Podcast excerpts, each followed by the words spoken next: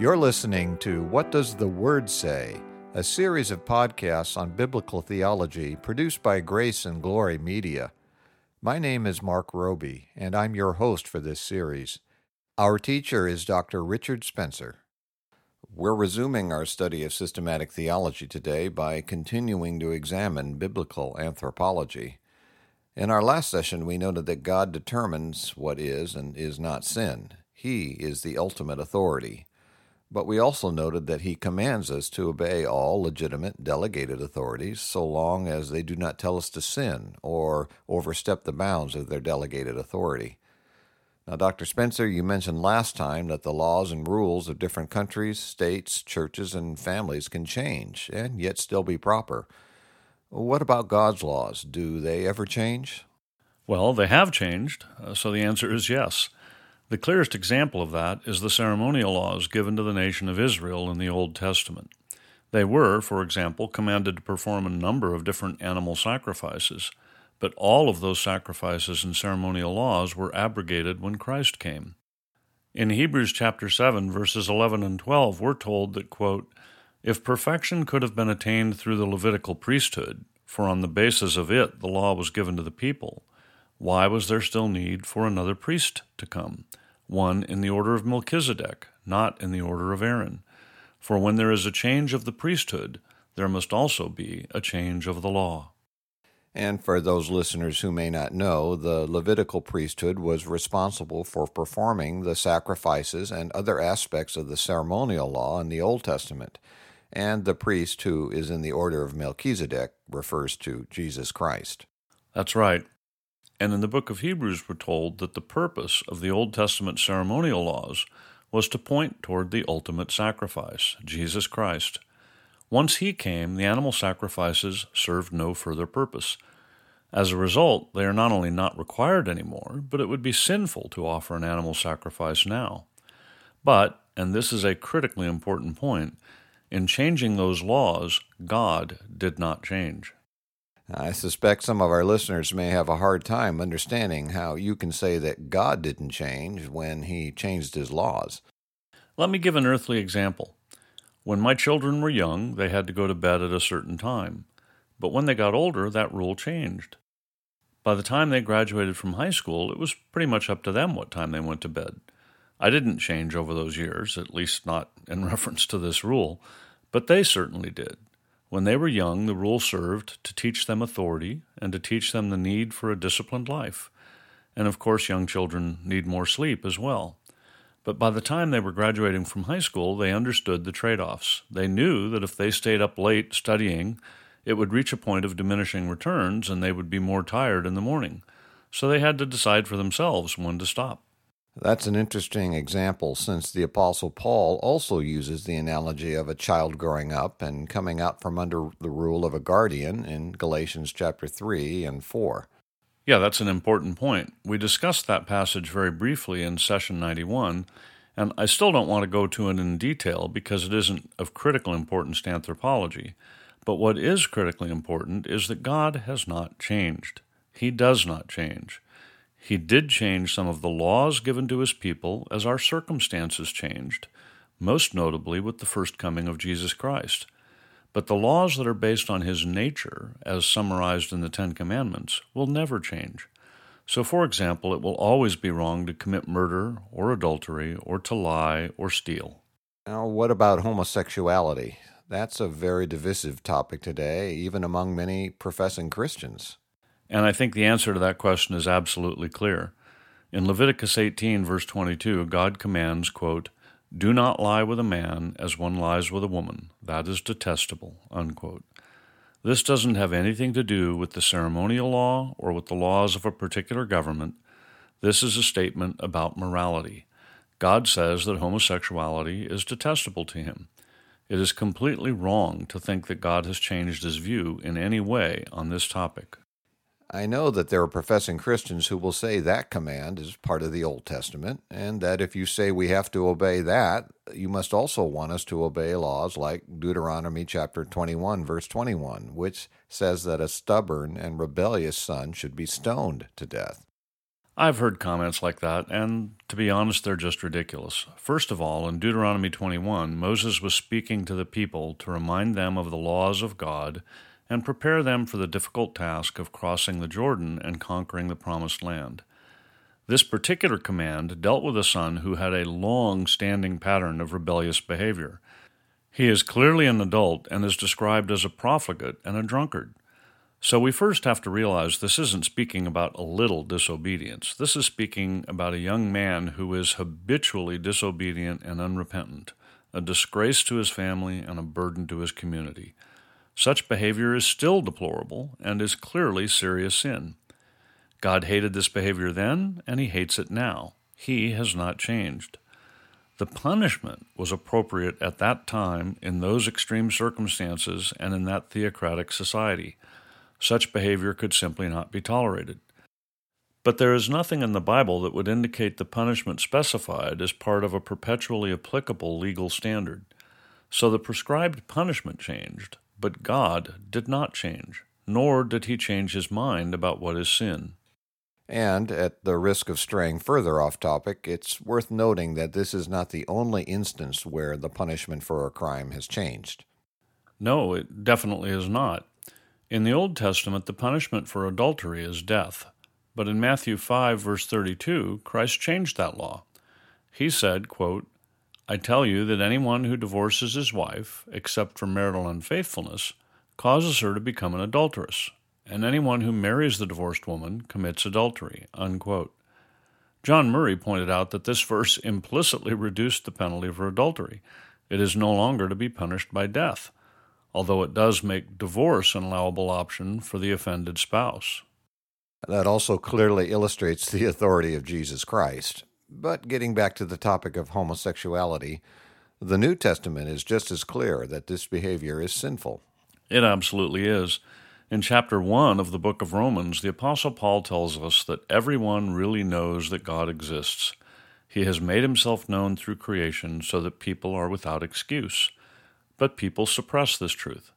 And he then tells us in verse 24 that because of this, quote, God gave them over in the sinful desires of their hearts to sexual impurity for the degrading of their bodies with one another. Unquote. And he goes on in verses 26 and 27 to say that, quote, even their women exchanged natural relations for unnatural ones.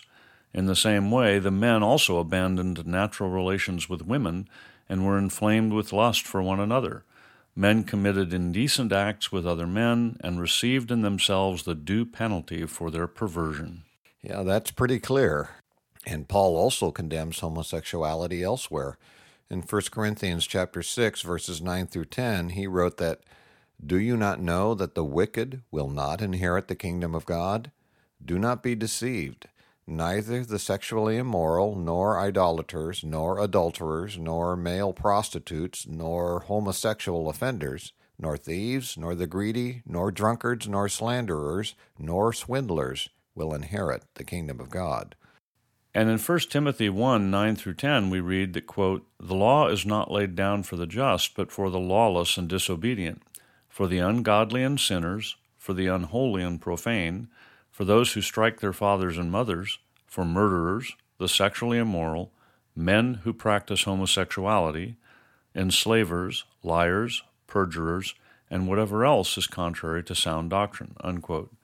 And I've quoted from the ESV because it's a more literal translation of this passage. Yeah, and that again is quite clear. But I know that there are some pastors and theologians who try to defend the idea that it's acceptable to be a Christian and a homosexual at the same time. Uh, how would you respond to them? I wouldn't. Uh, there really is no rational way that a person can believe the Bible to be the infallible Word of God and still believe that homosexuality is not a sin. I've read some of the arguments, and they are so bad that you don't have to be a theologian to see that they blatantly distort or dismiss the Word of God. If any of our listeners are unsure about the biblical stance on this issue, I would challenge them to first decide whether or not they think the Bible is truly the infallible Word of God. If they don't believe that, then none of my arguments would carry weight anyway, and I would seriously challenge them to make their calling and election sure. If they do believe the Bible to be the infallible Word of God, then they should read the passages we've just quoted and pray for the Holy Spirit to guide their thinking. It is not a difficult issue. Although I understand it can be an emotional issue if it involves someone you love or if you yourself struggle with same sex attraction. What would you say to any listeners for whom this is a personal issue? I would say that if it's a serious struggle, you should get counsel from a godly, Bible believing church. Don't try to find one that says it's okay. You can easily find such a place, but it is neither godly nor Bible believing, and it can't help you. And then pray for the Holy Spirit to give you power to conquer this sin. Reject the nonsense that is put forward by the proponents of the LGBTQ agenda. Uh, such as? Such as the idea that homosexuality is not a choice. The idea that homosexual behavior is entirely determined by genetics is patently absurd. The same groups say that your gender identity is not set by your genetics, but then on the other hand, they try to say that homosexuals are simply made that way. Those ideas are not only contradictory, they're both nonsense. If being homosexual was entirely determined by genetics, then there wouldn't be any examples of people who were able to leave homosexuality and enter into normal heterosexual lifestyles. But there are many such examples. I think there is some similarity here to alcoholism. And that doesn't seem obvious at first thought. What similarity are you referring to? Well, it's often stated that there's a genetic predisposition for people to become alcoholics. Now, I don't know if that's true, but let's assume, for the sake of argument, that it is. It would not logically follow that being an alcoholic is a good thing. I can't imagine anyone saying to an alcoholic, Oh, don't worry about it. That's just how God made you. So go ahead and drink yourself to death. Yeah, I can't imagine anyone saying that either. So, my point is that even if there is some genetic predisposition to a certain behavior, that in no way means that behavior is healthy or good. And as I noted before, it is completely unreasonable to believe that sexual behavior, or alcoholism for that matter, is entirely determined by genetics.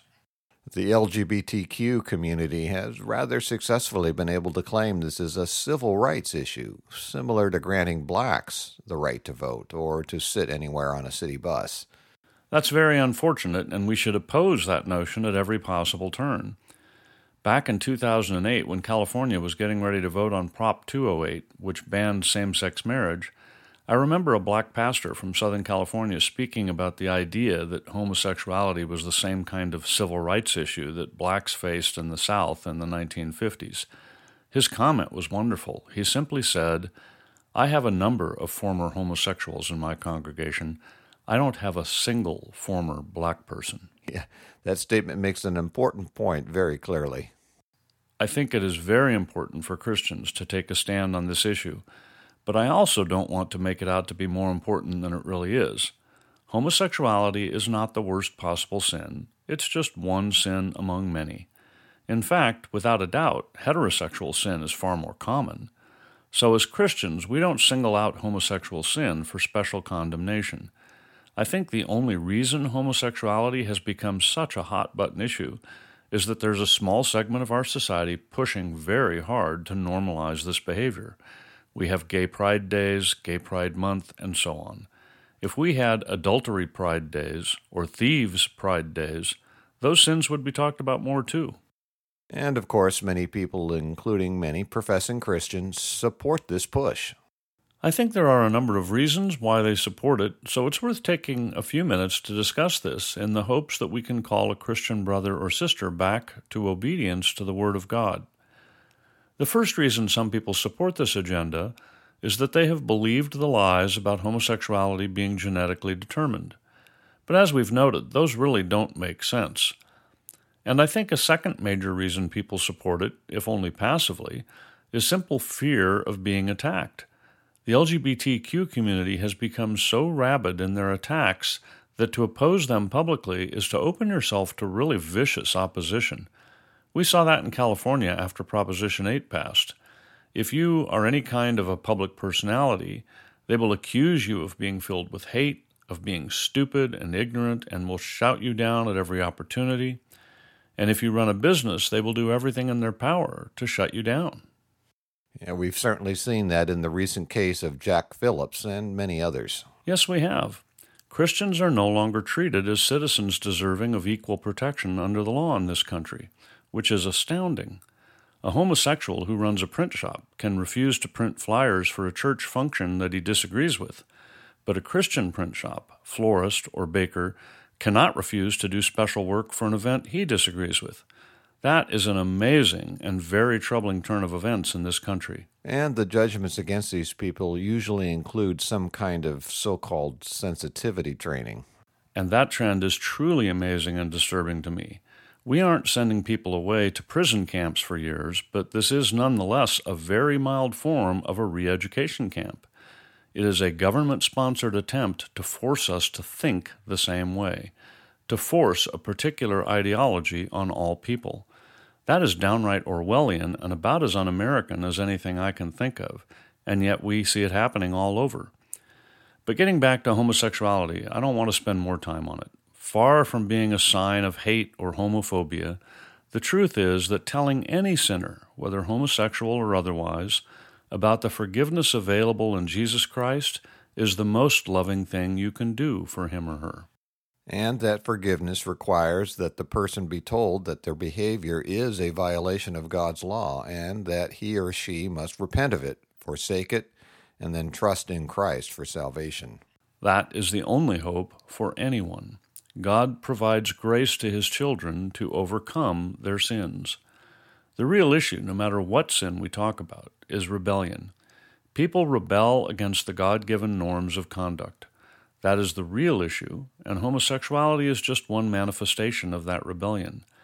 At its core, all sin is prideful rebellion against God. He created us, and He has told us how we should live. That includes the functional roles assigned to men and women, husbands and wives, parents and children, citizens in the state, and so on. Very well. Are we done then with defining sin? We are, and so we're ready to get back to talking about total depravity again, which I put off last time. And I look forward to that, but it'll have to wait until next time. For now, let me remind our listeners that they can email their questions and comments to info at whatdoesthewordsay.org, and we'll do our best to answer. You've been listening to What Does the Word Say?